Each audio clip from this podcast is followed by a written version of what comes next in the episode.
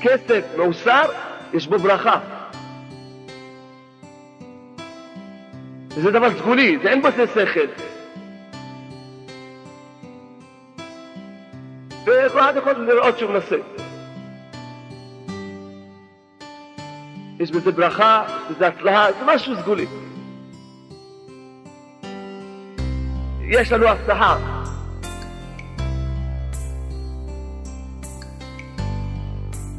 כל עץ שעושים אותו בחובות לא יצליח מיליון אחוז. צריכים לדעת, כשאדם מלווה כסף, אם הוא מלווה בצורה שהוא יכול להחזיר, למשל משכנתה, יש לו כל חודש לשלם סכום שהוא סביר, יש לו את המשכורת של זה, או הלוואה מסוימת שהוא יכול להחזיר אותה חודשית, יש לו ברוך השם את ההכנסה הזאת, אז הוא לא נקרא לו עובר רשע. הוא ילווה לפי הכוחות שהשם מנהיג אותו. לפי ההשגחה פרטית שהשם משגיח עליו. אבל כשאדם מלווה, והוא, באותו זמן שהוא מלווה, הוא לא יודע איך הוא ישלם. באמת, תשאל אותו, הוא לא יודע. מה הוא אומר לך? תראה, אני בוטח בשם. הוא נקרא רשע שהוא מלווה. זה נקרא ביטחון של סטרה הרע. ובטוח שלא יצליח. יש לו הבטחה. למה? כי זה גם באמונה, זה ספירה. כי בשמיים לא היה גם מקטרג. מה, הוא נהיה כבר בעל הבית על חשבון ברוך הוא? שהוא ילווה והקדוש ברוך יחזיר לו. יכתוב לו בתקציב, ייתן לו. אומר לה שייתן לך, נהיה מקטרג עליו. המקטרג הזה יאנוס אותו. וגם, מה נפשך, אם אתה כבר מאמין שהשם יכול לתת לך, שייתן לך עכשיו. מה, רק אין לו בתקציב, אין לו בקופה עכשיו?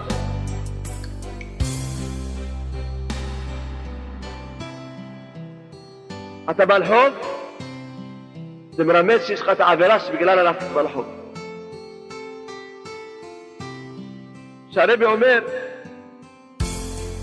שיש עבירה שבשבילה אדם נעשה בעל חוב, אתה רוצה להתפטר להיות בעל חוב, אתה צריך לעשות תשובה לעבירה הזאת. זה הטיפוס שלו, כשאין לך עבירה, אין לך על מה להתייסר. אין איסורים לא עבור. שאלה ראשונה, למה סקוטים אוהבים למות בשבת? אין להם שבת, אבל... כי סיפרו את זה על עדה אחרת, לא רוצה שיהיה לי סתכסכים העדות. אמרתי, נעביר את זה לסקוטים. למה הסקוטים אוהבים למות בשבת? מי יודע? לא רוצים להפסיד יום עבודה. איך שלושה סקוטים מתאבדים? שמים ראש ליד ראש ויורים כדור אחד, לחסוך בכדורים. בכל אופן, משהו על פרסים גם צריכים להגיד, לא? פרסי שהיה גוסס, אשתו שואלת אותו, תגיד, מה הבקשה האחרונה? אשתו אומרת לו, תבקש. הוא אומר, אני רוצה לאכול מהפשטידה. תשתוק, זה בשביל השיבה שלך. סייעתא שמיא, הרבי אמר שיחה בשיחות ארון. הרבי אמר, לפעמים נותנים לאחד עשירות גדול. נותנים לאיזה אחד הרבה עשירות. בכל העולם מתקנאים בו.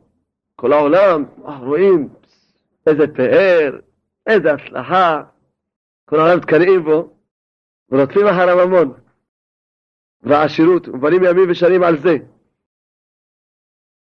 והכל מחמת קנאה והסתכלות, שמסתכלים על זה שתאשר כל כך. אחר כך אין עולה בידם כלום. אומר הרבי, וכל זה מעשה בהבעל דבר, פירושו זה מעשה של השטן. העניין הזה שנותנים לאחד השירות, השטן רוצה לבלבל את העולם בתכלית, שלא ידעו בשביל מה באו לעולם הזה. מה הוא עושה? יש עשירות דקדושה. יש עשירות שהיא של סטרא אחרא, שבכלל אותו אדם עשיר, אין לו שום נחת, שום שלווה, כולו דאגות, פחדים, אדם עשיר צריך להיות רגוע, לא? עשיר, מה חסר לו? כתוב שהעושר זה נקרא חומה. אבל אתה רואה שאם תסתכל על אותו עשיר, תראה, אין לו עושר, באמת אין לו עושר. זה רק מספרים, זה רק אחיזת עיניים, כי זה היצרה, הוא העשיר אותו. למה? בשביל לבלבל את העולם, מה התכלית? שישכחו בשביל מה בעולם הזה. אז מה הוא עושה? נותן למישהו עשירות, וכולם חושבים, אה, מקנאים בו, רצים אחריו, וכל זה מעשה בעל דבר. שישתדל, בזה להזמין עשירות גדול לאחד, כדי שהרבה הרבה יבלו ימיהם ושנותיהם חס שלום על זה, כנזכר לעת. רחמנא ליצלן והידעת בשבשתא. ובאמת, יש לי כמה דוגמאות של עשירים שהודו לי, שלהם חיים אליהם. אמרתי, תראה איך שהיצרה עובד עליהם. הם, פעם מישהי אמרה לי, היא מרגישה את הגיהנום השחור, ככה אמרה את הלשון הזאת, מסכנה. אז חשבתי בדעתי, אמרתי, היא מרגישה את הגיהנום השחור, ובטח כל אחד שרואה אותה עם הווילה הזאת והמכוניות האלה, בטח אומר, מקלל את עצמו, מי ייתן ויהיה לו את הגיהנום השחור שלו. כי זה רק מעשה והדבר. השירות לקדושה זה עניין אחר לגמרי. הרבי אמר, כתוב, איתה, והייתה התורה נכתבת כסדר, היו יודעים כל שכר ועונש של כל לא תעשה ועשה. הרבי אומר, הרי התורה לא כתובה כסדר, שזה אנחנו אומרים אין מאוחר מוקדם בתורה, כן? אבל אם היו כותבים את התורה כסדר, היו יודעים כל עונש ושכר של כל לא תעשה ועשה. היו יכולים לדעת בדיוק מה העונש על לא תעשה ומה השכר על עשה. היו יודעים הכל בבירור. אומר הרבי, והנה, יש עבירה שעונשה של עבירה ההיא שיהיה בעל חוב תמיד. יש עבירה שהעונש שלה שתמיד הוא יהיה בעל חוב. ואפילו יעשה כל תצדיקי דעלמא בהתפעלות, יעשה כל ההשתדלויות, ירוויח כל שבוע בפיס, תמיד הוא יהיה בעל חוב, לא יועיל כלל, יעשה מה שהוא רוצה שיעשה, לא יועיל כלל. באמת, בדור שלנו, העניין הזה של בעל חוב הוא נפוץ מאוד, כמעט אה, יחידי סגולה אליהם חובות. כי יש המינוס, זה דבר שכבר, נו, זה חלק מהחיים. כאילו זה חייב להיות ככה. תראה, חשבתי בדעתי, מילא אם אדם בעל חוב, אם עם ישראל היו בעל חוב היום, בגלל שאין להם כסף, מסכנים, אין להם פרנסה. טוב, אז מה יכול לעשות? אין לו פרנסה, אבל יש היום בעלי חובות בצורה מוזרה. יש להם משכורות גדולות, והם בעלי חובות תמיד. אם באמת הוא בעל חוב, אין לו מה לאכול, מסכן, אין לו. טוב, אין לו ברירה, אז הוא בינתיים מלווה, נו. עוד מובן היה בעל חוב. וגם זה בגלל העבירה, זה לא משנה מאיזה סיבה הוא בעל חוב. אם יש לו פרנסה, אין לו פרנסה. אבל היום יש בעלי חוב הרבה, שהסיבה של החובות לא שלהם, יש להם משכורת ענקית, גדולה מאוד, ואין להם את השכל לדעת איך לחיות בלי חובות. זה עונש כזה, כי הרי להיות בעל חוב זה צער עצום, זה עונש. זה צער, זה מתח, זה כמו שנראה, זה נזק בגשמיות, וברוחניות גדול מאוד. ואפילו אתה מדבר עם אנשים, אתה מסביר להם, תראה, יש לך משכורת, רק מה, כמובן שכל זמן שלא עשה תשובה לעבור, העבירה הזאת לא יעזור לו כלום. גם העצה לא תעזור לו. אבל גם יש עצה. קודם כל, בדרך הטבע, אחת הסיבות שאדם נהיה בעל חוב כי יש לו צ'קים. קל וחומר אם יש לו כספומט, קל וחומר אם יש לו ויזה. או, בוא, על הוויזה. ויזה, אז ויזה להיות בעל חוב. ויזה, את הוויזה פתוחה להיות בעל חוב. והבנקים, יש להם משתבח שמו, איזה אהבת ישראל יש לבנקים. מה זה אהבת ישראל? איזה בעלי חסד הם. מה זה גמילות חסדים שלהם? זה בלי שיעור, איך שאתה רוצה, כמה שתרצה, נותנים לך. איזה גמילות חסדים בעלי הבנקים היום. זה משהו, הגמילות חסדים שלהם. זה יצרה המציא את כל ההמצאה הזאת, בשביל להרוס אנשים. הרבה התאבדו מהחובות.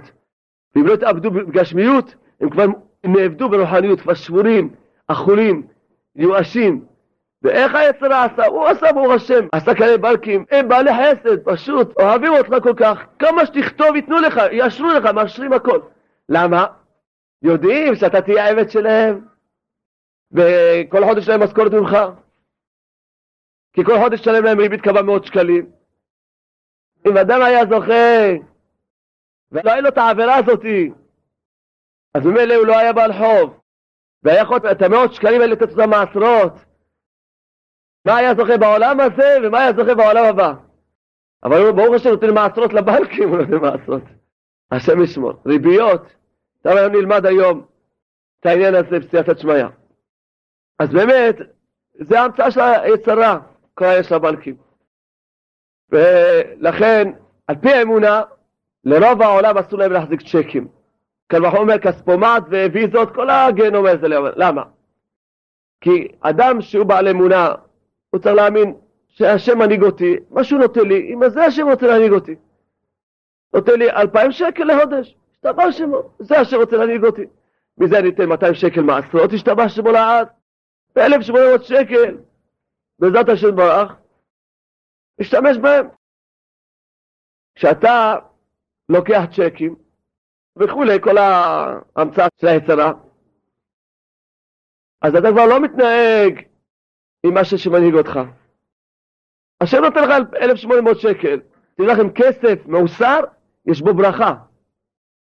וזה דבר סגולי, זה אין בו זה שכל.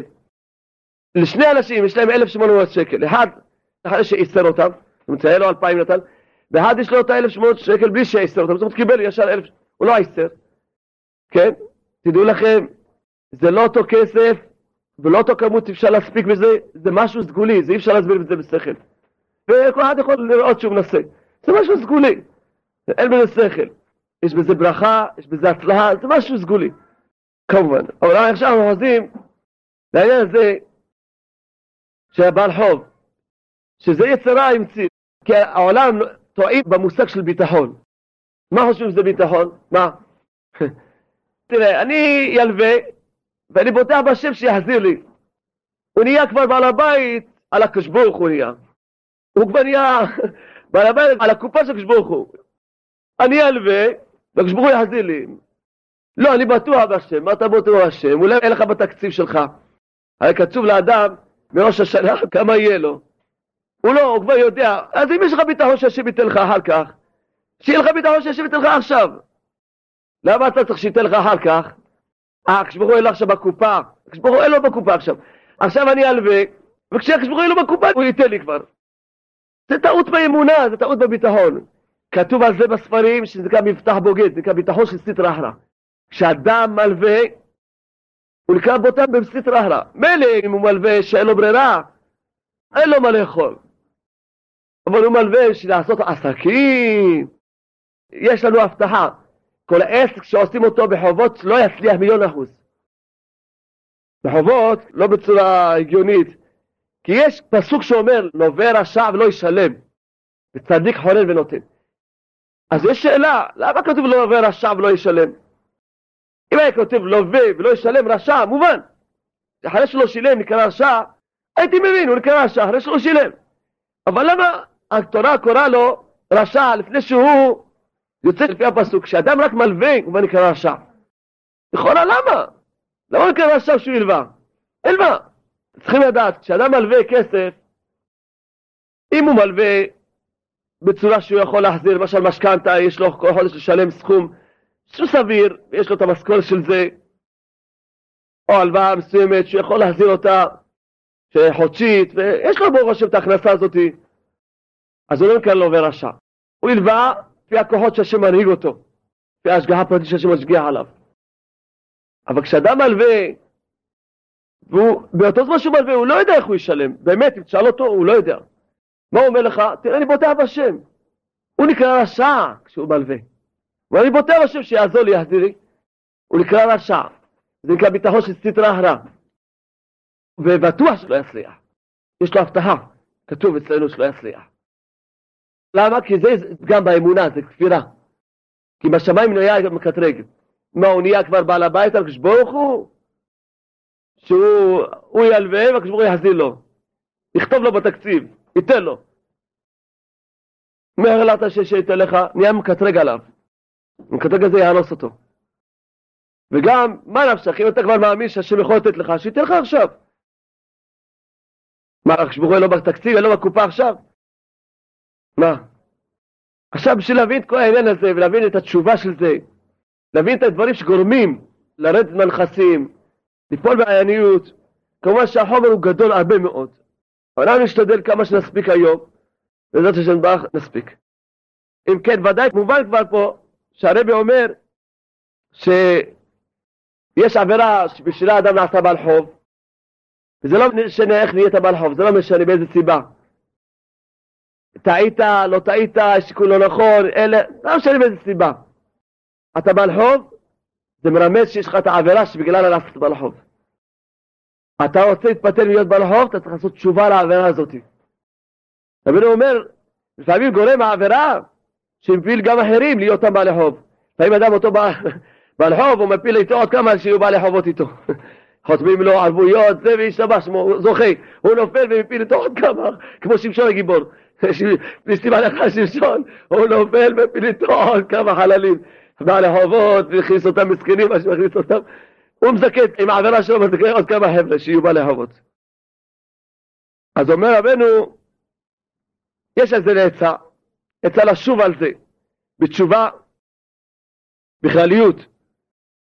ואת העניין של התשובה ואיך לעשות, בעזרת השם, אנחנו יותר מאוחר, בעזרת השם נלמד את זה. קודם נלמד עוד דברים על מה שייך לבעל חוב, בעזרת השם ברך. כי כמובן שיש מה שהרבי אומר פה, נראה עוד מקומות.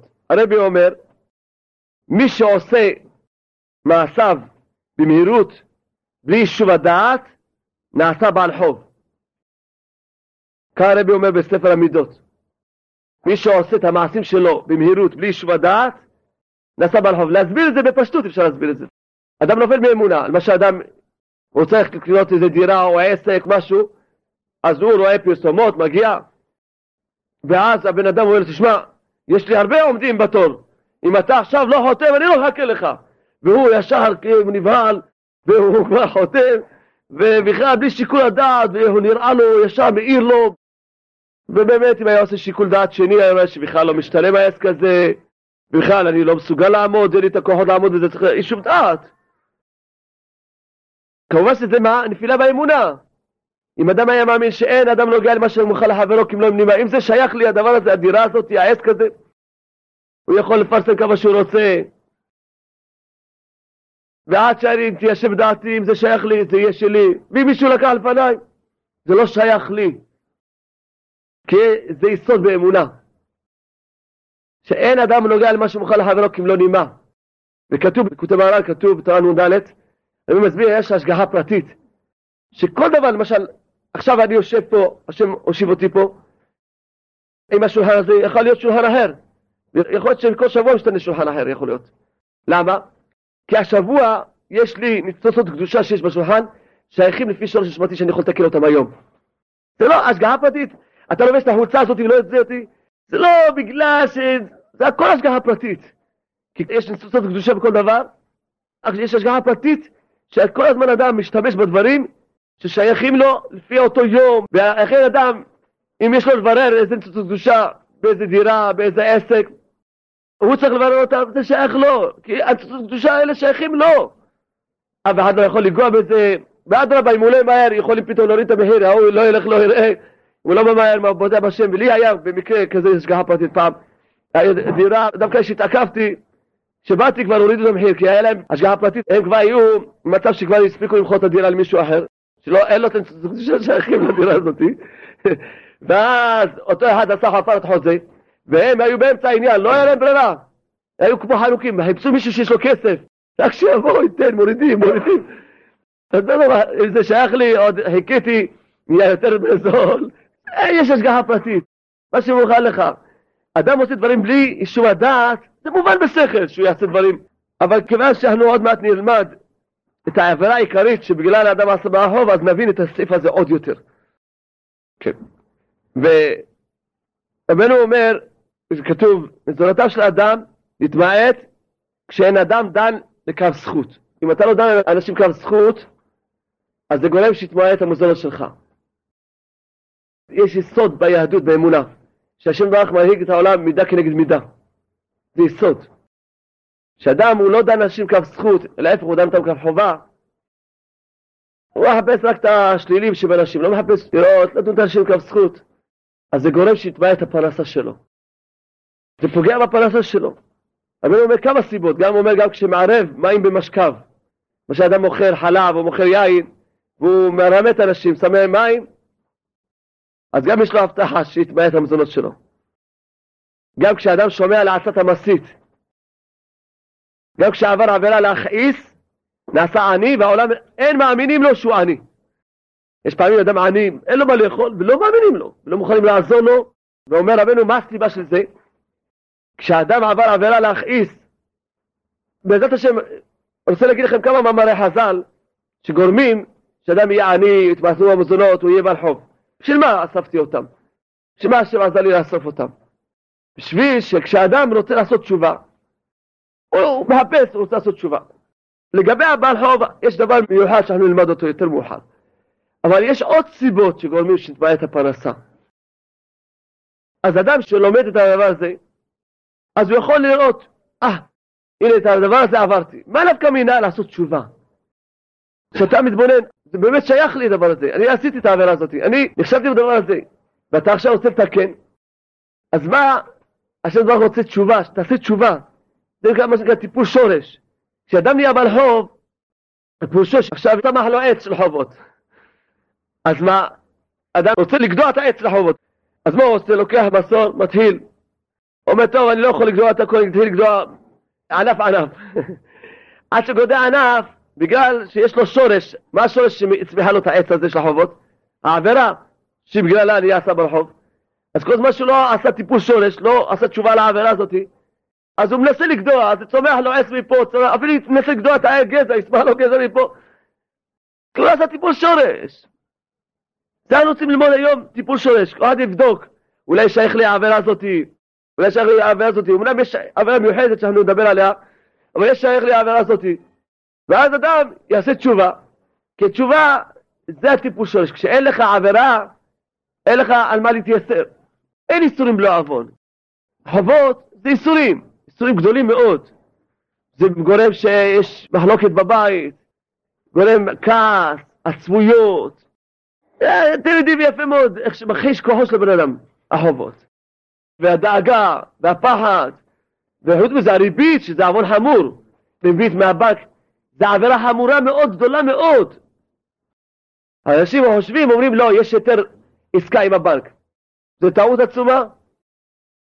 מה זאת אומרת טעות עצומה? מה זה היתר עסקה? בקיצור, אסביר לכם מה זה היתר עסקה. למשל, בן אדם בא ואומר לי, תשמע, תלווה לי עשרת אלפים שקל, אני רוצה לעשות עסקה פלונית. ואני אתן לך רווחים, לא קוראים לזה ריבית.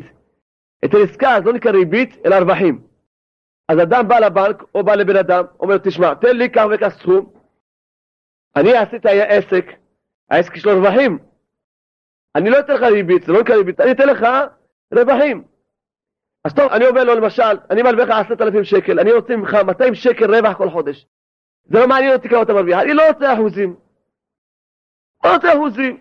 אני רוצה 200 שקל כל חודש. מצידי תרוויח כל חודש מיליון דולר, לא מעניין אותי בכלל.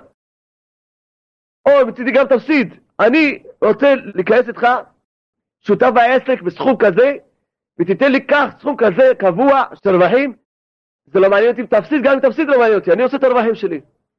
זה נקרא היתר עסקה. כשאדם עושה עסק, אז הוא הולך לקחת הלוואה בשביל שיכול לעשות את העסק, הוא לא נותן ריבית, הוא נותן רווח, הוא נותן חלק ברווחים.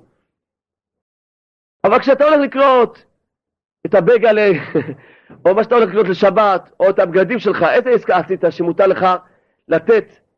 הבנק ילווה לך, ואתה נותן לו עכשיו רווחים, את האחוזים של כל חודש, את הריבית. איזה עסקה עשית שאתה לוקח את הכסף, את ההלוואה מהבנק, את המינוס מהבנק, בשביל החיים השוטפים?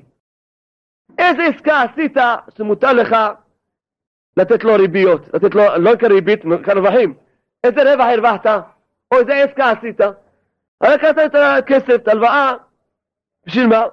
בשביל ההוצאות השוטפות, לא בשביל לעשות עסק. אז אין לזה שום היתר. ההיתר עסקה הזה. שום היתר. ואתה משלם ריבית, וחשוב אם אדם לא יעשה תשובה על זה, אז העונש של זה של הריבית, כמו שנראה קצת היום, העונש של זה חמור מאוד מאוד, העונש של הריבית. לכן שומר נפשו ירחק מלקחת עשרה גרוש מינוס. כמה דברים תבינו עוד, תדעו לכם, כשאדם הוא מלווה כסף, כן, אז הוא נקרא עבד לווה לשמלווה, הוא נקרא עבד. אם אברהם הלווה ליצחק כסף, אז יצחק נקרא עבד של אברהם. כתוב, פסוק, עבד לווה, איש מלווה. פסוק. קודם כל ההפסד הראשוני שיש לבן אדם, שהוא מלווה, ההפסד הראשוני, כן, שהוא מפסיד את השפע שלו. למה? כי יש לנו חוק טבע. כל מה שקנה עבד, קנה רבו. יש חוק טבע. מה ששייך לעבד, שייך לרב שלו. כיוון שעכשיו יצחק נקרא עבד של אברהם, אז כתוב בקוטעי הלכות, את השפע שרוצים לתת ליצחק, נותנים את זה לאברהם, כי הוא נקרא עבד שלו. אדם מפסיד את הפרנסה שלו כשהוא נהיה בעל חוב. נהיה לו פרנסה הרבה יותר פחות. ואם יש לו אותה, לא נהיה לו פחות, אין לו ברכה בה. כי הברכה הולכת למי שאתה חייב לו, כי אתה עבד שלו. אתה עבד שלו. לכן, אדם שהוא הולך לקחת הלוואה, אז הוא נהיה עבד של הבנק, כפשוטו נהיה עבד. לעבד לווה לאיש מלווה. ורואים באמת, יש אנשים שממש כבר נהיים עבדים כפשוטו, אתה רואה אותם איך שהם מסכנים, ממש משועבדים למנהל בנק, שיאשר להם, ראיתי אנשים, איזה רחמנות עליהם, כפשוטו כבר נהיו עבדים. ואיך שלא יחסיר לי, ואיזה תחנונים, ואיזה חנופות למנהל בנק. רחמנות, ראיתי אנשים, ממש כפשוטו, נהיו כבר עבדים. וזה פשוט, אתה רואה שהם נמצאים בעונש, זה עונש בשמיים, זה הרי איסורים נוראים. זה עונש, אין איסורים לא עוון. אין ציוד שאדם יש לו איסורים בלי שיש לו עבירה, אין ציוד כזאת. יש צדיקים, זה צדיקים, לא שייך לנו. צדיקים יש להם איסורים לעוון. שיש להם איסורים, שלוקחים את האיסורים בעצמם, שכפר עם ישראל. מה הסימן של זה? שיכול להגיד, אני לא רוצה עכשיו את האיסורים. החליט לא רוצה את האיסורים, מיד ילכו ממנו. הוא רק יגיד, אני לא רוצה את האיסורים. לא רוצה. מחליט. אבל אם אדם יכול להגיד כל היום, אני לא עושה את האיסורים, רק רודפים אותו האיסורים, אז שיבין שהאיסורים האלה באו בגלל עוון. זה מה שנקרא סימן מובהק. כי עוון שיש סימן יותר פשוט, כי הגמרא אומרת, מה זה איסורים שאין בהם עבירה? שאדם שיש לו איסורים של אהבה, מה שנקרא, להוסיף שכר. הסברתי קודם את האיסורים שהוא לוקח של עם ישראל, אבל גם יש איסורים שיקבל עוד שכר. זה מה הסימן? כשאדם יש לו כאלה איסורים, הסימן הוא פשוט. שהגמרא אומרת, בא אליו איסורים, אז צריך לפשפש מעשיו. פשפש ולא מצא, זאת אומרת, הוא ראה את עצמו צדיק גמור, הוא לא עובר שום סעיף בשולחן ערוך. והאיברים שלו קדושים, עיניים של יוסף הצדיק, פה של חפץ חיים. בקיצר, אז יתלה בביטול תורה. שאולי הוא מבטל תורה. תלה ולא מצא, כי הוא כמו גאון וינה. גאון וינה כל ימי חייו ביטל שבע דקות. ככה משהו כזה. אולי לא מדייק במספר, אבל משהו מעט מאוד, כל ימי חייו. אז הוא גם כן כמו הגאון וינה, אז הקדש את האיסטורים של אהבה, אבל לנו ברוך השם, הלוואי לא נבטל שבע שעות ביום, הלוואי ולא נבטל. שבע דקות במשך החיים. אז לכן, לצאת מהדמיון, צריכים לדעת אצלנו כלל, האיסורים שלנו זה איסורים שיש בהם עוון. מה נפקא מינה? שתמיד כשיש לנו איסורים נדע, יש לנו עוון, נעשה תשובה. וזה אנחנו רוצים ללמוד. ובעל חוב ידע שיש את העבירה הזאת, וגם אנחנו ממש לומדים. נפקא מינה שאנו אומרים שאדם הוא יראה, שהוא לומד את השיעור הזה, שיראה מה לעשות תשובה, מה לתקן. אז כבר הזכרתי כמה דברים. אומר רבנו, מי שעוסק בשמות הטומאה ובכשפים נעשה עני. יש אנשים שעוסקים, הולכים, מחשבים, הולכים, ואפילו תכף נראה, גם יש רבנים שעושים שמות קדושים, גם מי שעוסק בשמות הקדושים, ולא במדרגה שלו, גם נעשה עני. וגם מי שהולכים אצלו, השם ישמו. זה מזיק מאוד. כן. אומר הרבי, לפעמים מיתת כרת מתחלף בעניות. מה נפקא מינה? אם אדם רואה שהוא עני, אז יכול לחפש.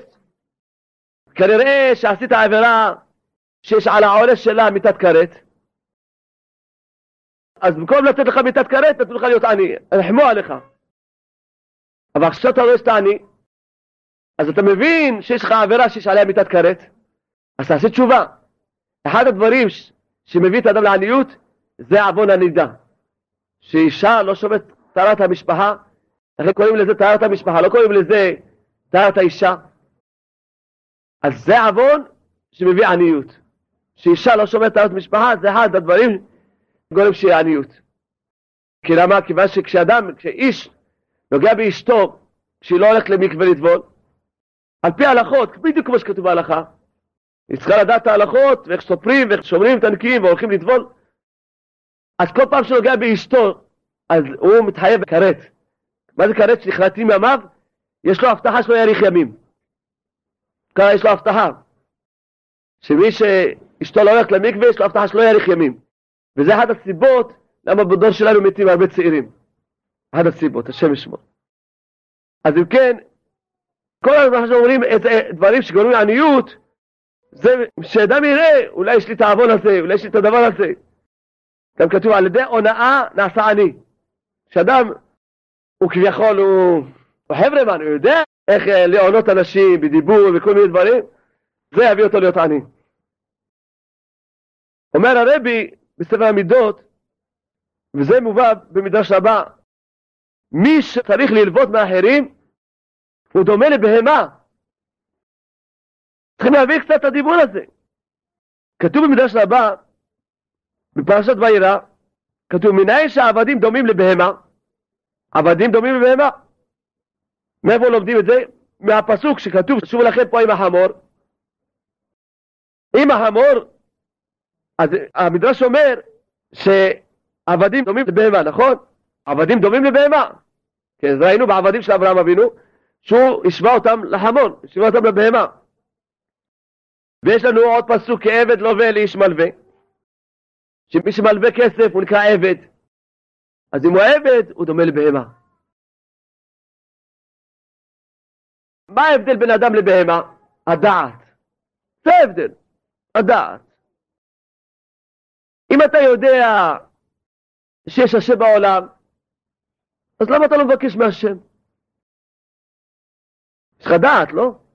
הדעת שהכל ביד השם, הכל השגחה של השם, יש לך דעת.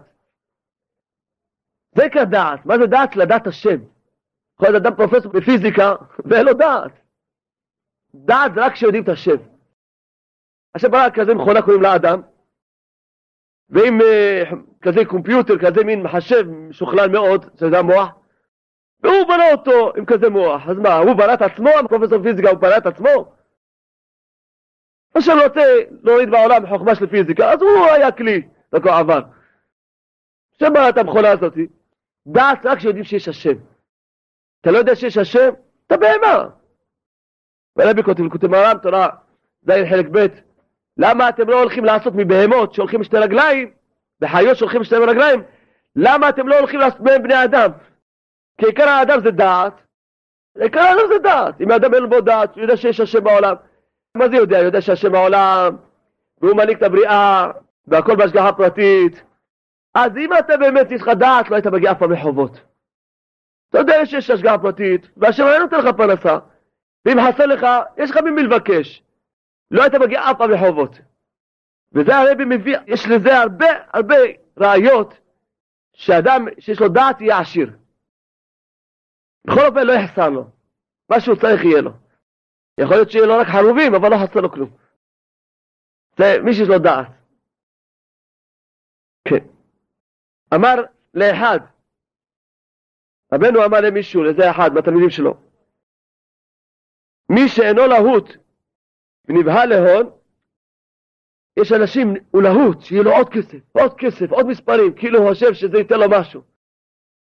ואיננו נושא ונותן יותר מכפי ממונו שיש לו, כשהוא עושה משא ומתן, הוא רק עושה עם מה שיש לו. עם מה שיש לו.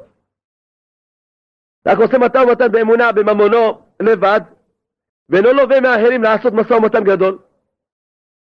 זהו מקיים ובכל מאודיך. הרי כתוב, ואהבת את השם אלוהיך בכל לבבך, בכל נפשך, בכל מאודיך. אז אדם מקיים בכל מאודיך כשהוא זוכה לקיים משא ומתן באמונה, וכשהוא זוכה שהוא עושה משא ומתן רק במה שיש לו. גם אמר לאחד, אמר לאחד מהתלמידים שלו, הרבי, כשנותנים חומש לצדקה, נותנים 20% לצדקה, לא מעשר, שני מעשרות, מממונו הוא מקיים בכל מאודיך. אז מה נפקא מן המשיחה הזאת? כמו שהסברנו, לא לעשות משא ומתן עם חובות, עם מה שיש לך. השם הגדיל לך, אז תעשה עם יותר. תיתן מזה מעשרות, תעשה עם יותר. לא הגדיל לך, תעשה מה שיש לך. כי חז"ל אומרים, מה יעשה אדם שרואה שמזונותיו מצומצמים? אדם רואה, לא מספיק, מה שהשם נותן לו, לא מספיק לו. מה יעשה? חז"ל אומרים, יעשה מהם צדקה. חז"ל הרב אומר לו, תשמע, מרוויח אלפיים שקל לא מספיק לי. אומר, טוב, אז צריכים לקחת מאלפיים שקל איזה סכום מכובד, לעשות מזה צדקה. אה, לי אלפיים לא מספיק לי, אני יושב... לא, תיתן ארבע מאות שקל, יישאר לך אלף שש מאות שקל, יספיק לך. תיתן לי חומש. אבל אני, אלפיים לא מספיק, אלף שש מאות יספיק לי? זה השכל של התורה. זה השכל של האמונה. למה? אם לא מספיק לך, פירושו השם נותן לך בצמצום, נכון? אם אתה רוצה שהשם ייתן לך יותר, יש לך עצה.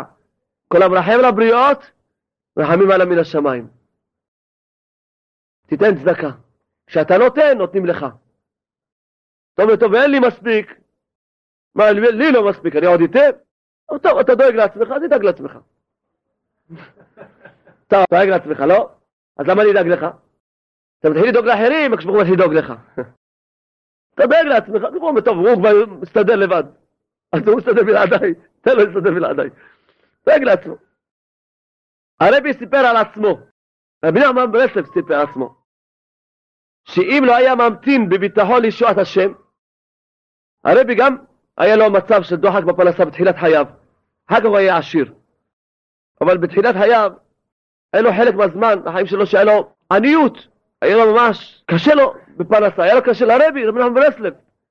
והוא סיפר על עצמו, אם הוא לא היה ממתין בביטחון לישועת השם, אז מה, במקום שהיה לנו היום רבי נחמן ברסלב שכל העולם עומד עליו וכל העולם יזכה לתיקון בשטחותו, היה לנו איזה רב נחמן סוחר. איזה סוחר קראו לו רב נחמן. אולי גם היה גר בברסלב, היו קוראים לו גם בברסלב, אם בכלל היו זוכרים אותו, מי היה זוכר? הרבה סוחרים היו בעולם, מישהו זוכר אותם? היה מיליארדרים הרבה בעולם, מי שעושה להם הילולה, כמו שעושים לרבי שוב ביוחד, מי שעושים הילולה לאיזה עשיר, היה הרבה עשירים בעולם, עשירים גדולים. מישהו זוכר אותם? זוכרים שהיה כזה אחד? לא. הוא מספר לעצמו ככה, אם לא היה ממתין בביטחון לישועת השם, כבר היה איש נוסע ומטולטל. כמו כל הנוסעים ומטולטלים עצמם בשביל הפרנסה כנהוג עכשיו. והכוונה, כי אמר זאת לעניין הנהגת הבית בפרנסה. הרבי רוצה ללמד אותנו איך מנהיגים את הבית בפרנסה ובמלבושים. שאר צורכי הבית. שעל פי רוב חסר לאדם הרבה. על פי רוב, תמיד, כל הדורות, גם בדור של נחמן ברסלב, חסר לאדם הרבה.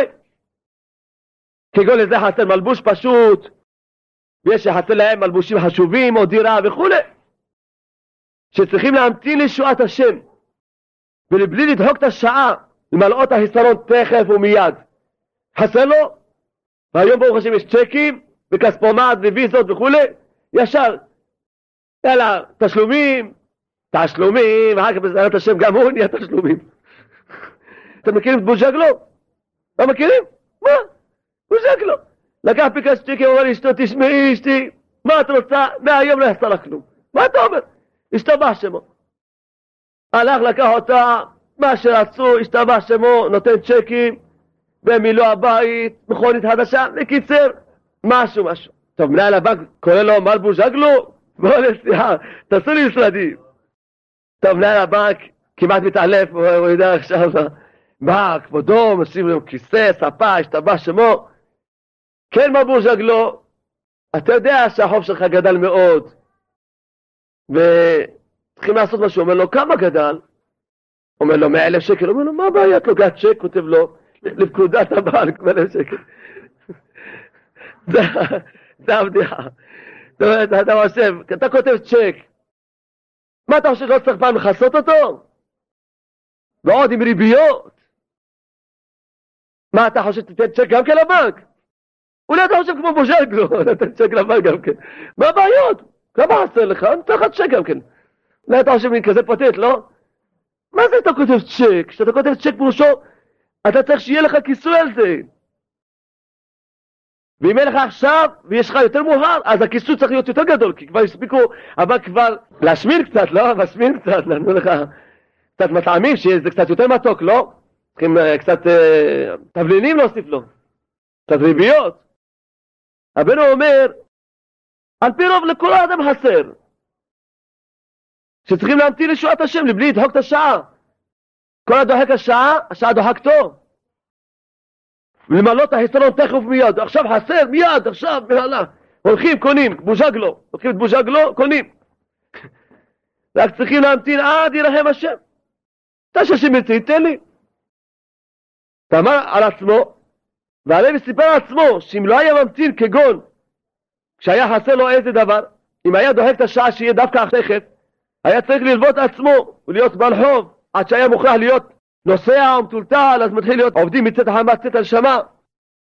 כמו שאנו יודעים, עניין הנוסעים שהם מוכרחים תמיד לנסוע על המדינה, מחמת שהם תמיד בעלי חובות, ומלווים מפה, מחזים לפה, מסכנים, מה שעובר האנשים.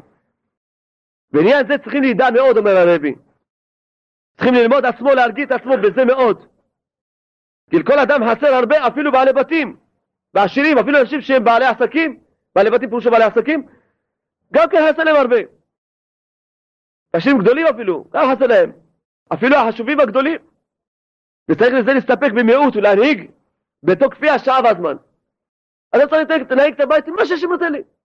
היי, יש דבר שדוחק אותי, חסר לי, אני יכול לצעוק לשם, תרחם עליי, תעזור לי. יש לך דעת שהכל זה תקציבי מהשם. מה שאדם קיבל, בכל צורה שהוא מקבל אותה, זה מהשם קיבל את התקציב.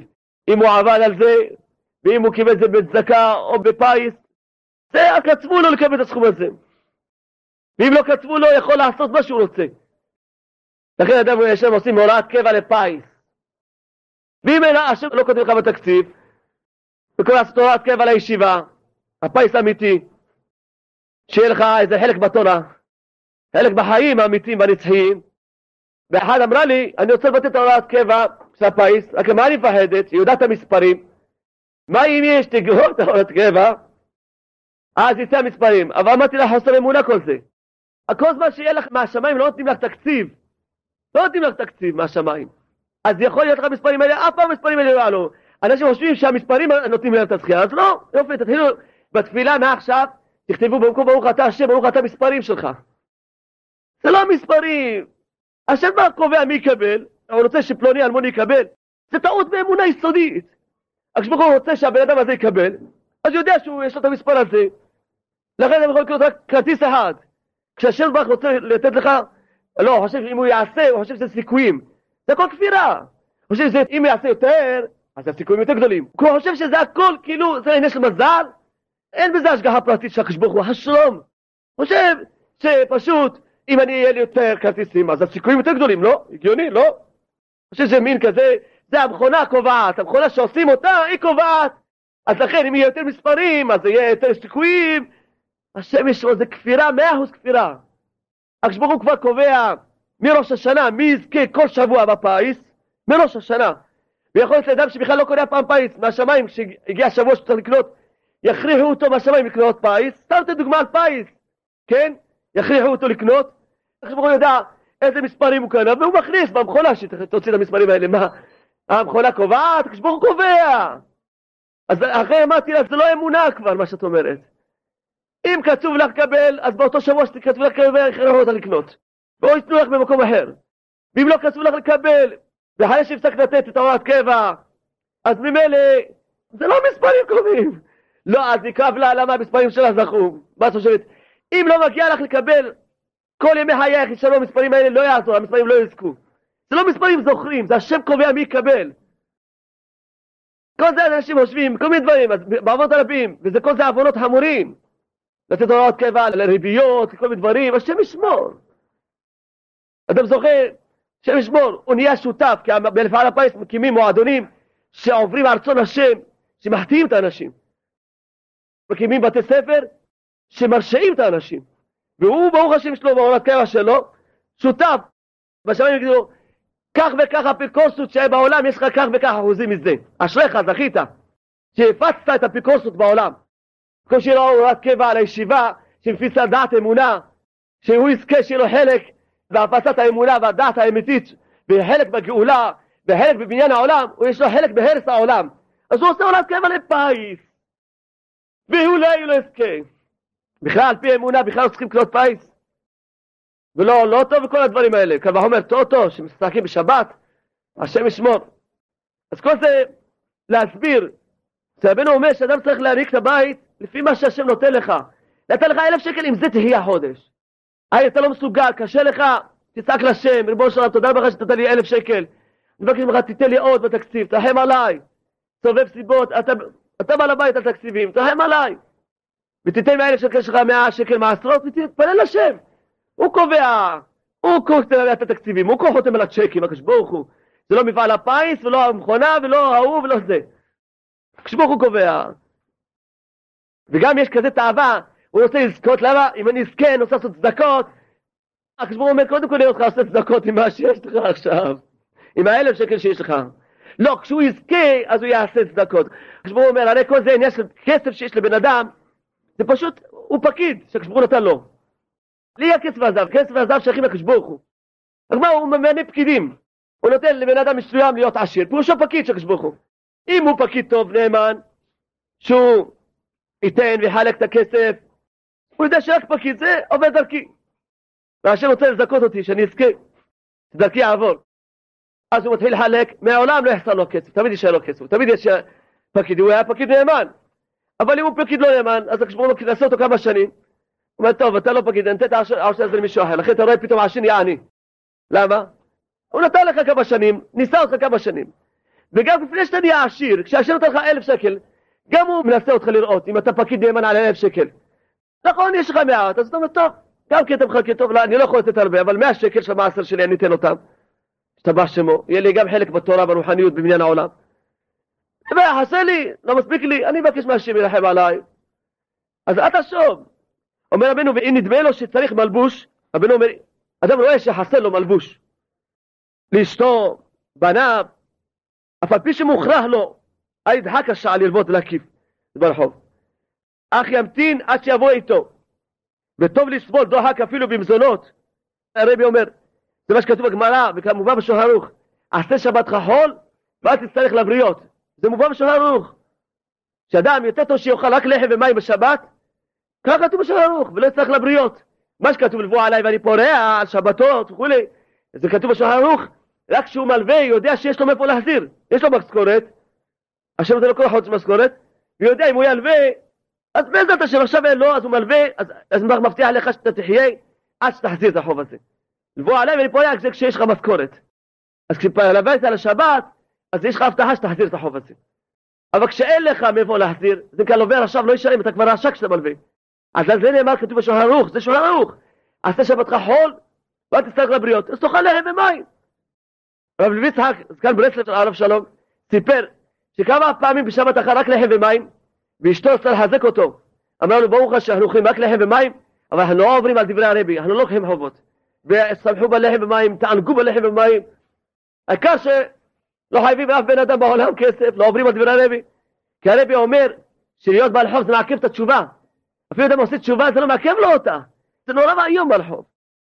אומר רבנו, וטוב לסבול דוחק אפילו במזונות. וכל שכן במלבושים ודירות וכולי.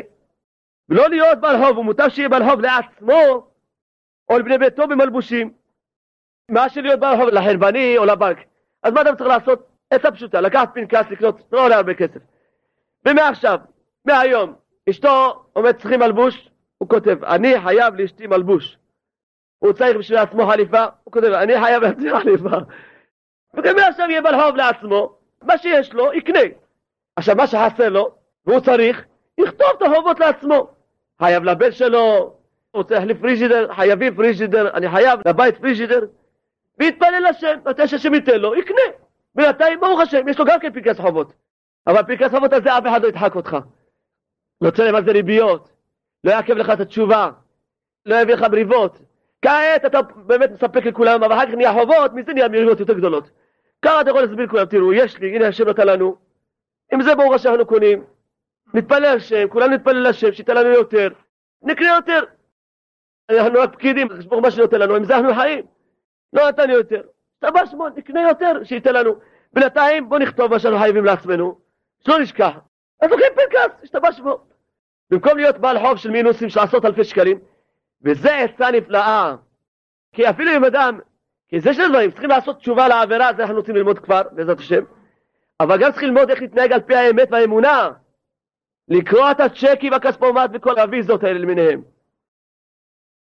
הרבה הפקידו אצלי את אפליקציית צ'קים, כשבאו אליי, בעיה של החובות, אמרתי להם אני אתן לכם דרך של תשובה, אבל קודם כל תפקיד אצלי את אפליקציית צ'קים, והם אומרים לי בהתחלה, עכשיו אחד שאני מטפל בו עכשיו, אז אפליקציית צ'קים אצלו, אפילו בעלי עסקים, מה, איך אני אעשה? איך אני אנהג? איך אני אעשה? איך אני בלי צ'קים? אני לא יכול לקנות אפילו דלק. אז אל תיסע, תלך ברגל. אין צ'קים. אין, קודם כל אין דבר הזה, ויזות, אין קודם כל, תביא קודם כל. אחר כך אני אגיד לך איך תעשה, קודם כל תביא. כי אדם נדמה לו שהוא לא יכול, אבל פתאום רואים המינוס הוא הולך וקטן, הוא הולך וקטן, השתבח שמו. אז חיים תקופה קצרה בדוחק יותר, השתבח שמו, וברוך השם, יוצאים מהחובות, כי לא רק מספיק שאדם יעשה את התשובה העבירה, גם צריך לדעת איך להתנהג על פי האמונה.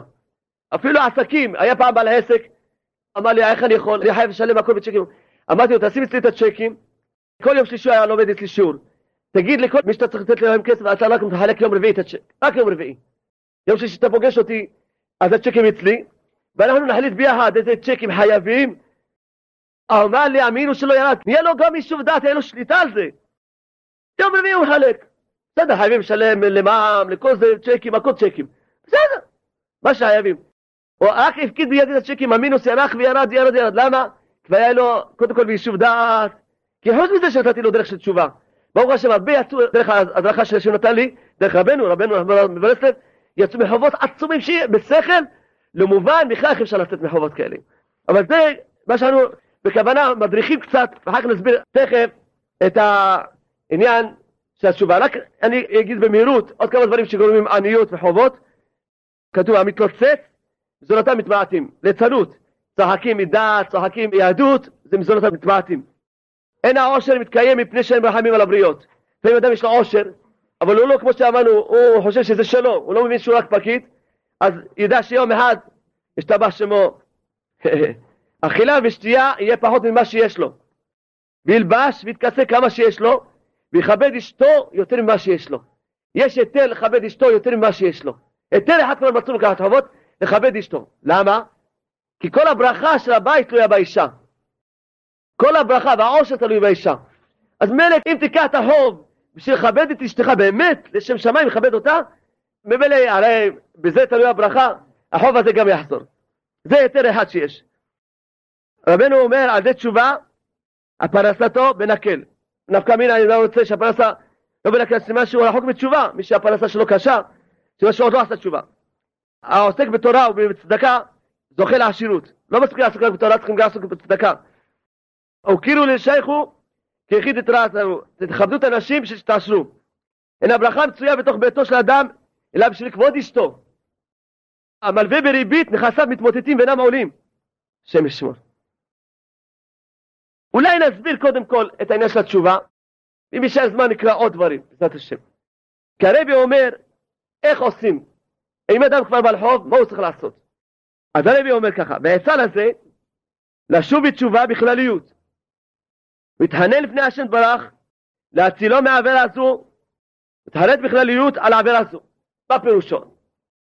אדם צריך לעמוד לפני השם, להגיד, ריבונו של עולם, עשית אותי בעל חוב, ולמדתי שבעל חוב זה נעשה בגלל עבירה שאתה יודע אותה. כי הרבי לא אמר לנו מהי העבירה. למרות שהרבי רמז פה ושם כמה דברים, רמז שעושה דברים מעשה במהירות, והניאוף, הניאוף זה גורם להיות בעל חוב, כמה דברים שגורם להיות בעל חוב, אולי עוד נראה קצת. אבל הרבי כשהוא אומר לעשות תשובה, אמר הרבי תעשה תשובה בכלליות, מה פירושו? תגיד לקדוש ברוך הוא ככה, ריבונו של העולם, זכה אותי, תמחה לי ותסלח לי, תכפה לי על העבירה שבגללה עשית אותי בעל חוב. תרחם אני מבקש ממך תסלח לי על העבירה בגללה עשית אותי בעל חוב. וגם, יבקש מהשם תראה לי מהי העבירה שבגללה עשית אותי בעל חוב. תראה לי מהי העבירה, תרחם עליי, אני רוצה לעשות עליה תשובה. השם עשה אותי פעם בעל חוב, עשרות אלפי דולרים. אה, קניתי דירה ולא יכולתי למכור את הדירה שלי השנייה, בשמיים רצו ככה, השתבח שמו.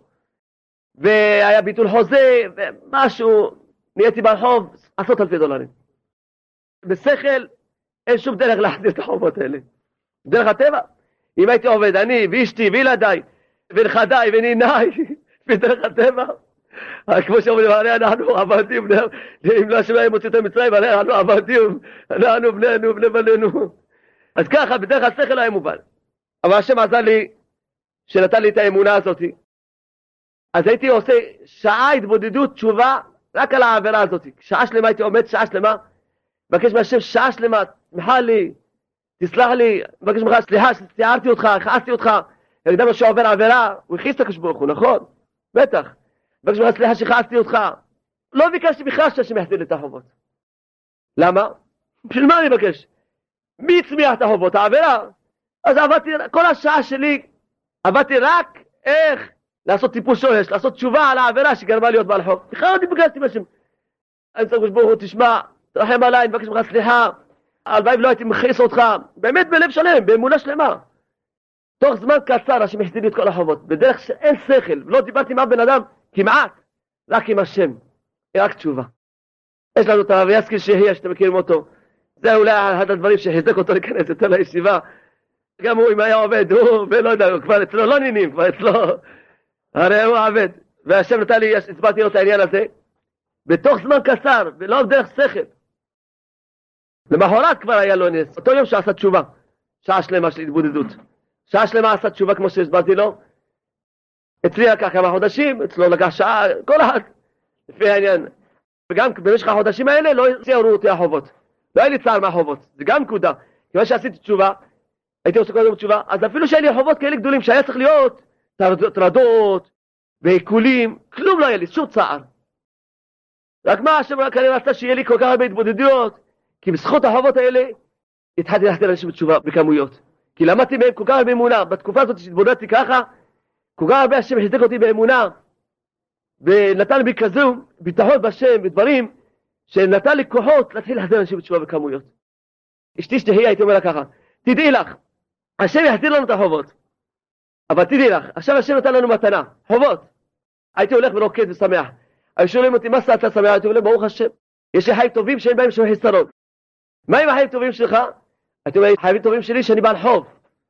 למה? כי זה יסוד באמונה. כך הייתי אומר, החיים טובים שלי שאני בעל חוב. כי אם השם נתן לי חובות, סימן שהשם ראה שאני לא יכול לחזור בתשובה רק אם יהיה בעל חוב. אז אם זה התנאי שאני יכול לחזור בתשובה, אז זה ודאי חיים טובים, יש חיים טובים יותר מזה. שמעתי מחכם מנשה אמר לאחד, אמר לו, לך תיכנס בחדר ותרקוד. שמחו נא, שמחו נא, בשמחת החובות, שמחו נא, שמחו נא, בשמחת הצרות, שמחו נא, שמחו נא, בשמחת הבעיות, בשמחת הירידות, בשמחת הייסורים. אדם שיש לו אמונה, מה הסימן שיש לו אמונה? שהוא שמח בייסורים. כל זמן שאדם לא יכול לרקוד בשמחו נא בשמחת הייסורים, בשמחת הירידות, גם ברוחניות, אז האדם הזה עדיין חסר לו באמונה. ואתם ברוך השם כבר קצת בקיאים בשיעורים, ומי שעוד לא בקיא שיקרא את הקלטות, וילבקיא בשיעורים של אמונה, ואז יבין כמה שצריכים לרקוד שיש איסורים. איזה מתנה. הרי האיסורים זה מכתב אהבה בקדוש ברוך הוא, ששולח לבן אדם, בני אהובי, כתוב, את אשר אהב השם יוכיח. הוא שולח לו מכתב אהבה, בני אהובי, אני אוהב אותך. כששולח לאדם איסורים, פירושו מכתב אהבה בקדוש ברוך הוא. מתגעגע אליך. הסיבה הראשונה שאדם מקבל איסורים, שהוא שכח, אין לו התבודדות. הוא לא מדבר עם השם, הוא שכח את השם, הוא לא מדבר עם השם. והקדוש ברוך הוא מחכה שאדם ידבר איתו, הוא מתגעגע לבן שלו שידבר איתו. מה הוא עושה? שולח לו איסורים. שאדם מתחיל לצעוק, בואו של עולם, יש לי איסורים. זה דבר ראשון. דבר שני, השתבח שמו, שיש איסורים, זה מרמז שיש עבירה. עבירה, עוון. אז השם ברוך נותן לך בעולם הזה לדעת מהו העבירות שאתה נכשלת בהן, או המצוות שאתה מזלזל בהן, תוכל לעשות להם תשובה, יש לך מתנה יותר גדולה מזאתי שהשם ברוך מקרב אותך, אומר לך תשמע זה אתה לא בסדר, כי כל איסורים זה מלמד על סוג עוון ועבירה. כל סוג איסורים. אם חוסר שלום בית, אשתך מתנגדת לך כי אתה מתנגד לקדוש ברוך הוא. חולקים עליך כי אתה חולק על הקדוש ברוך הוא. הבן שלך לא שומע לך כי אתה לא שומע על הקדוש ברוך הוא. כואב לך פה, השם פעם ניפח לי שן. השתבח שמו. עכשיו תבינו מאיפה יצא התן חיוך הזה, עכשיו תבינו. השם פעם ניפח לי שן, כאב לי מאוד בשבת. הלכתי לעשות טיפול שורש, בשבת. אבל איזה טיפול שורש? הלכתי לשדה להתבודד. עמדתי לערך אולי שעתיים. בקשתי מהשם דבר, תראה לי מהו העבירה שבגללה ניפחת לי את השן. תראה לי. וכמה תורה למדתי מזה. אז היה לי מחשבה, שיניים זה אותיות נשים, חשבתי לעשות תשובה על זה, אין לי מחשבה. ביקשתי מהשם לעשות תשובה, לא ירד לי הנפיחות. היה לי מחשבה, שיניים זה אותיות שכחה, נשא לי אלוקים, שכחה. אולי שכחתי את הקדוש ברוך הוא, בגלל זה יש לי כאב שיניים, אני שכחתי את הקדוש ברוך הוא. כל מיני, מה שיש שם, אולי בדיבור, אולי באכילה. חיפשתי, וכל פעם הקדוש ברוך הוא, אולי זה, בגלל זה אתה מנפח לי את השן. אני רוצה לעשות תשובה, קבל עצמי עכשיו לתקן את זה. לא ירד הנפיחות. יש לי כלל, כשאני עושה תשובה על המקום, הולכים בייסורים, על המקום. עשיתי תשובה, אין לי סיבה שיהיה לך ייסורים יותר. שהגעתי שצריכים לחייך, הרבה לחייך, בשביל מה נתנו לנו שיניים? לאכול? השם ברוך יכול לבנות אותנו גם בלי שיניים, גם יש הרבה אנשים בלי שיניים יכולים לאכול. שיניים, העיקר כתוב בתורה, כתוב בגמרא, נתנו בשביל לחייך. הווי מקבל כל אדם בבשר פנים יפות, ולבין שיניים החלב, הגמרא דורשת שיותר גדול שאדם מלבין שיניים לחברו, יותר משקה חלב. תבינו טוב, ביום חם, שהולכים למות, אחד עומד באמצע הדרך ונותן לכולם כוס חלב קר, ואחד העומד לידו רק מחייך לכולם, זה יש לו יותר שכר מזה, תבינו טוב. ולכן מזה יצא תן חיוך, השתבח שמו. תן חיוך, חוק חיוך חובה. לא תחשבו שזה... זה חובה חביבי, השתבח שמו. ומי שהשלום עובר על זה, מאסר בפועל. בלי, בלי תנאים מוקדמים. בכל אופן, רבותיי היקרים, זה נקרא לעשות תשובה. כשאתה הולך לקחת דבר, תחפש בו של עולם, על מה שלחת לי? ואם צריך שעתיים, ואם צריך שלוש שעות התבודדות, כמה שצריך. לא יכול לעשות את זה ביום אחד, אז תעשה את זה כל יום קצת, כל יום רבע שעה התבודדות על הדבר הזה. בוא שלום זכה אותי לעשות תשובה לעבירה, בגלל לא כואב לך המקום הזה, בגלל לא יש לך מחלה כזאתי, בגלל לא נפלת לסמים, כי סמים זה עונש, סמים זה לא, זה גם עבירה וגם עונש, כי אדם שנופל סמים, אין לך עונש יותר גדול, אין, בעולם הזה ובעולם הבא, אין יותר עונש מאשר גדול שנופל סמים, בפרט הסמים הקשים. כי יש לו גיהנום בעולם הזה, וגם מסביבו כל מיני, המשפחה שלו, ומסכנת גיהנום מאוד מחכה לו בעולם הבא, כשהוא נפל לסמים. אז אם כן זה עונש, אם זה עונש, מה שהוא עשה זה עבירה המונה שנפל לעונש הזה. מה צריך לעשות אחד שנפל לסמים, לצאת מהסמים?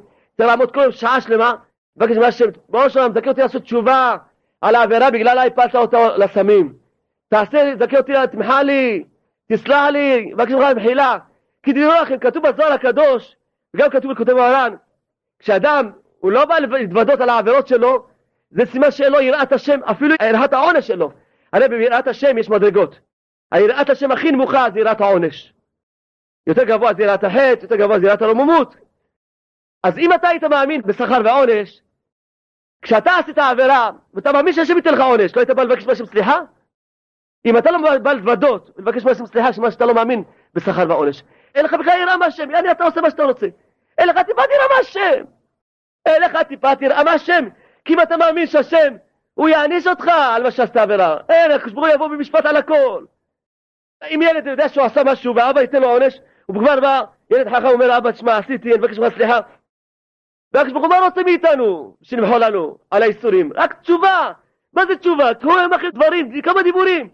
אדם אומר כמה דיבורים, בוא שלום כך וכך חטאתי, מבקש ממך סליחה. שכעסתי אותך, אני מצטער. ואם יש לך איסורים, תבקש ממך ברוך הוא של עולם.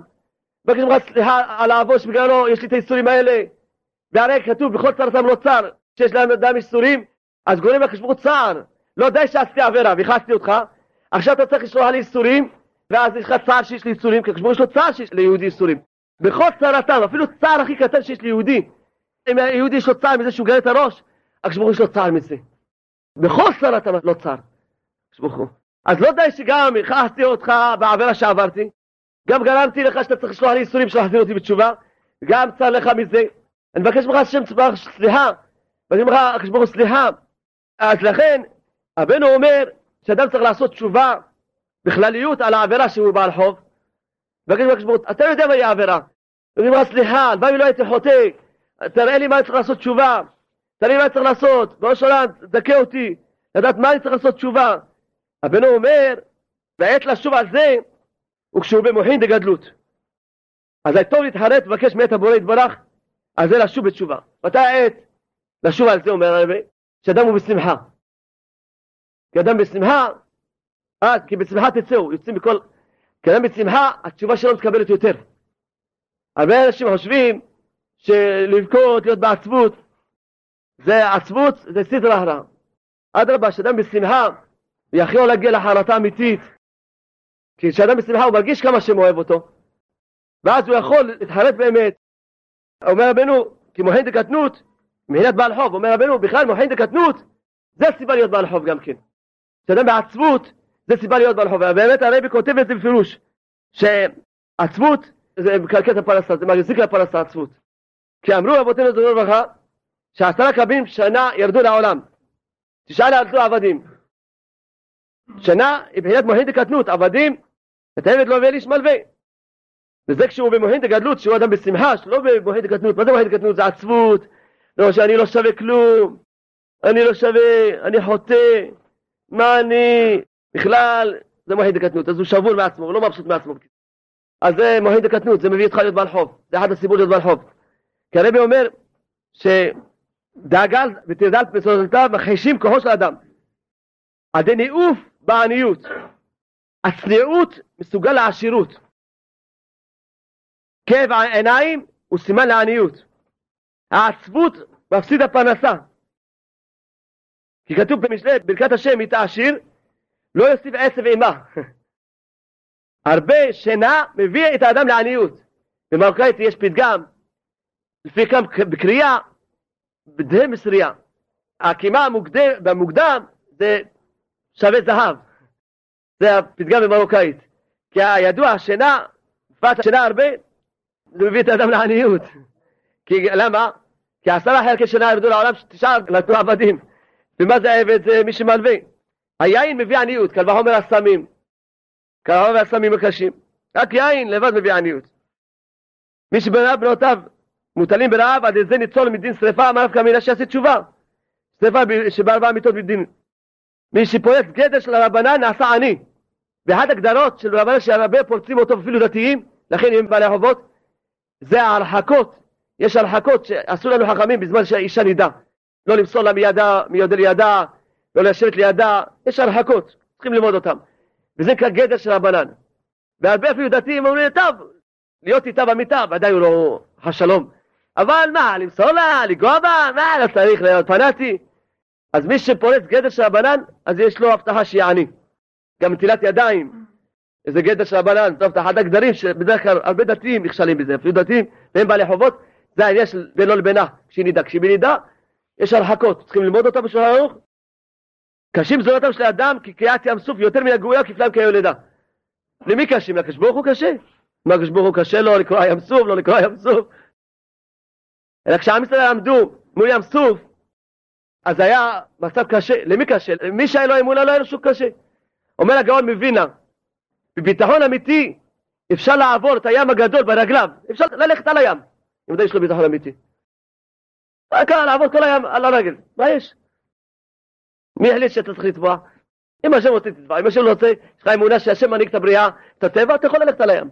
אז מי שלא, מי שהיה לו אמונה כשעמדו מול הים, המצרים פה, לא היה לו שום דאגה, הולכים. כבר ראינו שהשם הפך את הדם למים, מים לדם, מה, מה לא עשה? אולי השם רוצה שעכשיו נראה גם כן, נלך על המים. בכלל לא צריך לחשוב אפילו שיקרא הים, נלך על המים. מה יש? לכן כשהנחשון בן המנדב נכנס לתוך הים, אז נקרא. כשהיה לו אמונה, אמר, מה? השם רוצה שנעבור את המים. עברנו הרבה דברים, נעבור גם את הים. אז מי שיש לו אמונה, מה קשה? מאמין. השם דבר כל יכול, בעל הבית, תלך. למי קשה? לך, למי שאין לו אמונה. אז קשים זרועותיו של אדם.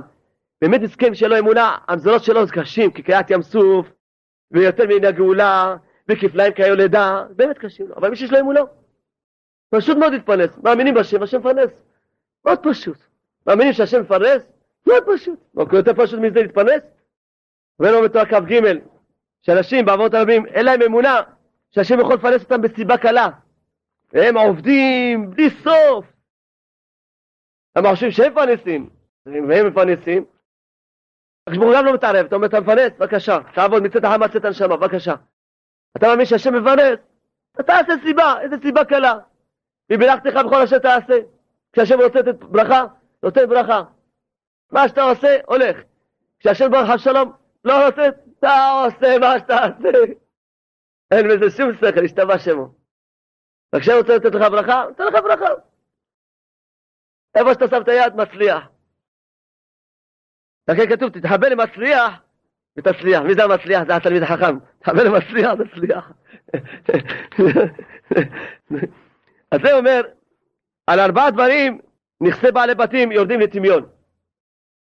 לפעמים אדם עשיר, פתאום הכל הולך לטמיון. מה קרה? על עושקי שכר שכיר וכובשי שכר שכיר. חשבתי בדעתי שהיום בדור שלנו יש הרבה אנשים שעוברים על לא תלין שכר שכיר. אם אדם עובד אצלך, שאתה צריך לשלם לו, וימות אצל שכרו, כן. אם קבעת איתו אז מה שאתה צריך לשלם, צריך לשלם לו. היום הרבה אנשים, גם אם הוא לא בעל בית, אפילו אם הוא לא בעל העסק, אבל כל אדם לפעמים מביא איזה אינסטילטור לבית, מביא איזה חשמלי לבית, ואז הוא יכול לכבוש את השכר שכיר. מה, לא עשית לי כמו שרציתי? או כובש את השכר שכיר, או שאפילו מעכב, גם כי זה אסור, אבל באמת, נכסים של אדם מתמוטטים, או שהוא עושק את השכר שכיר, נראה לו שזו סיבה מתאימה. וזה גמרא בברכות, שאבונה החביצו לו 400 כדי יין. למה? כי הוא, השכירים שלו, הוא אמר, הם גנבו לי, מה, הם לא גנבו לי? אמרו לו, אתה תיתן מה שקבעת איתם, כי הוא לא נתן להם חלק בזמונות. ואז החמיצו לו, וכשהוא עשה תשובה, מיד עוד פעם החומץ הפך להיות יין. למה? כי הוא עושה תשובה. היין נהיה החומץ בגלל העבירה, עשית תשובה, נהיה עוד פעם יין. אין טבע בעולם. יש השם מנהיג את העולם. אז זה שני דברים, ואז שפורקים עול מעל צוואריהן, נותנים על חברים, לפעמים אדם בצבא או בישיבה, פורק עול מעל חברו. יודעים שצריכים לעשות את הדבר הזה. הוא יעני, הוא, הוא יותר מתמיד, אז שאחרים ינקו בישיבה. הוא מתמיד. אז הוא פורק עול מעל החברים, גם ייפול בנכסים שלו. בכל מקום שיש חברים, עושים, תעשה את החלק שלך, אל תחשוב שאתה יותר טוב ממישהו. ועל גסות הרוח, שאדם בעל ממש גסות הרוח, גאווה. כן. בת כהן לישראל, או בת תלמיד חכם לעם הארץ, מביאה אותו לידי עניות. אז מה העצה? שהוא יהיה תלמיד חכם, אם הוא יתחתן עם בת כהן, והוא היה מהמרת, יש לו גזירה שיהיה עני. מה יעשה? שילך ללמוד, יתחיל ללמוד, להיות תלמיד חכם. יש לו עצה, לעשות תשובה, להיות מעכשיו תלמיד חכם. אז שמעתי אחד, בא לבת שלו, שמע שבת תלמיד חכם זה דבר אחד חשוב, אז הרביץ לה, למה את לא בת תלמיד חכם? לא רוצים אותך שידוך. הרביץ לה. הוא מאשים אותה, למה היא לא בת תלמיד חכם? מסכנה. היא אשמה. מי שלא תקן את ההחלטות נעורים, צריכים לעשות תשובה על כל העבר, והעיקר כמו שלמדנו בכל השיעורים, על ההווה לעשות תשובה. מי שמשבר איזה כלי שלא במתכוון, בידוע שהוא חוטא, נשבר לו כוס, הוא אומר מזל טוב, מה מזל טוב, תעשו תשובה, יש לך, שמה שעשת איזה עבירה, מזל טוב. השמחה התמידית סוגה להצלחה. המשתף שם שמיים בצערו, כופלין לו פרנסתו, גם פרנסתו מעופפת לו. מה זה קרה משתף שם שמיים בצערו? שעושה התבודדות. יש לך צער, אתה מספר כשברוך הוא, ספר, משתף שם שמיים. יש לי כזה צער, מבקש ממך, תרחם עליי, תמחל לי על מה שזה, מבקש ממך תעזור לי, משתף שם שמיים, מתפלל. הוא לא חושב שהוא יסתדר עם הצער לבד, הוא משתף את הקדוש ברוך הוא. אז כופלים לו פרנסתו, גם פרנסתו מעופפת. בעוון ביטול תרומות מעשות, השכר אבד, בני אדם רצים אחר פרנסתם ואינם מגיעים, השם ישמור. על זה שהדין תורה מתמעט, וזה הפרנסה מתמעטת, וכן ההפך. הדרכים מביאים את האדם ללשון הרע, בעבודה זרה, בגילוי עריות, שפיכות דמים, ואלו העבירות מפסידים בפרנסה. זאת אומרת, העבירות האלה גם גורמים הפסד הפרנסה. גילוי עריות, השם ישמור. אדם מסתכל על האישה הולכת בפריצות, זה גילוי עריות, השם ישמור. היא אשת איש, כל רגע היא גורמת גילוי עריות כזה, רחמן אצלן, אז זה ודאי מובטח לה שהיא תהיה ענייה, אין לה מה לדאוג. השרפות באים לעולם בשביל מעוץ עבודה זרה, לכלות אותם. כן, בכל אופן יש פה עוד עניינים, לענייננו, העיקר שצריכים לדעת שהכל תלוי בתשובה. הכל תלוי בתשובה. ולדעת שבעל חוב זה ייסורים שבאו בגלל העבירה, ולא בגלל שאתה לא מוצלח והוא עשק אותך, או לא משנה מה הסיבה. אתה בעל חוב, תדע שאתה צריך לעשות תשובה.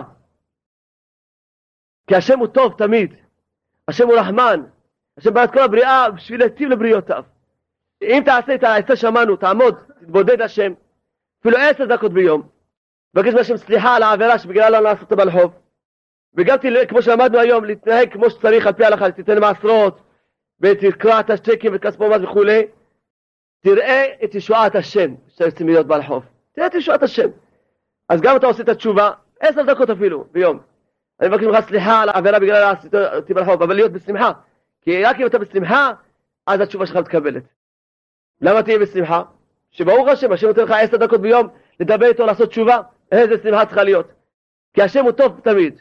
השם טוב תמיד, השם טוב תמיד, אין שום רע כלל, תללללי, השם טוב תמיד, השם טוב תמיד, אין שום רע כלל. פעם באיזה התבודדות השם הוליד את השיר הזה בשוב בנים לאיזה חבר, עשינו מזה שיר, השתמשנו. יש לנו מנהיג רחמן, ושמו רבי נחמן, שחיבר לקוטי מוהרן, על ידי רבי נתן. יש לנו מנהיג רחמן, ושמו רבי נחמן, שחיבר לקוטי מוהרן, שמגן נגד אש ושרפה וגנבות, נגד פגזים מגן.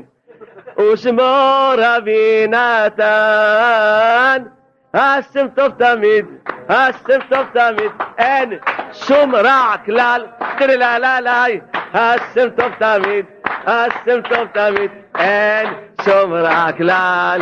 יש לנו סיפורי מעשיות משנים קדמוניות, לעורר נפשות ישנות משנים קדמוניות.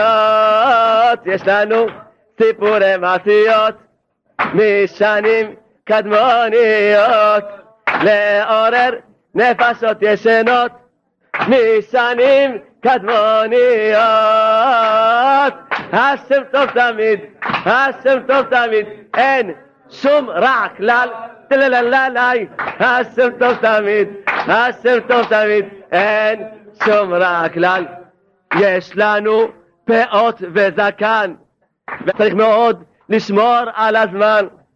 אם תזכה לנסוע לאומן, אז תדע שאתה קטן. יש לנו פאות וזקן, צריך מאוד לשמור על הזמן.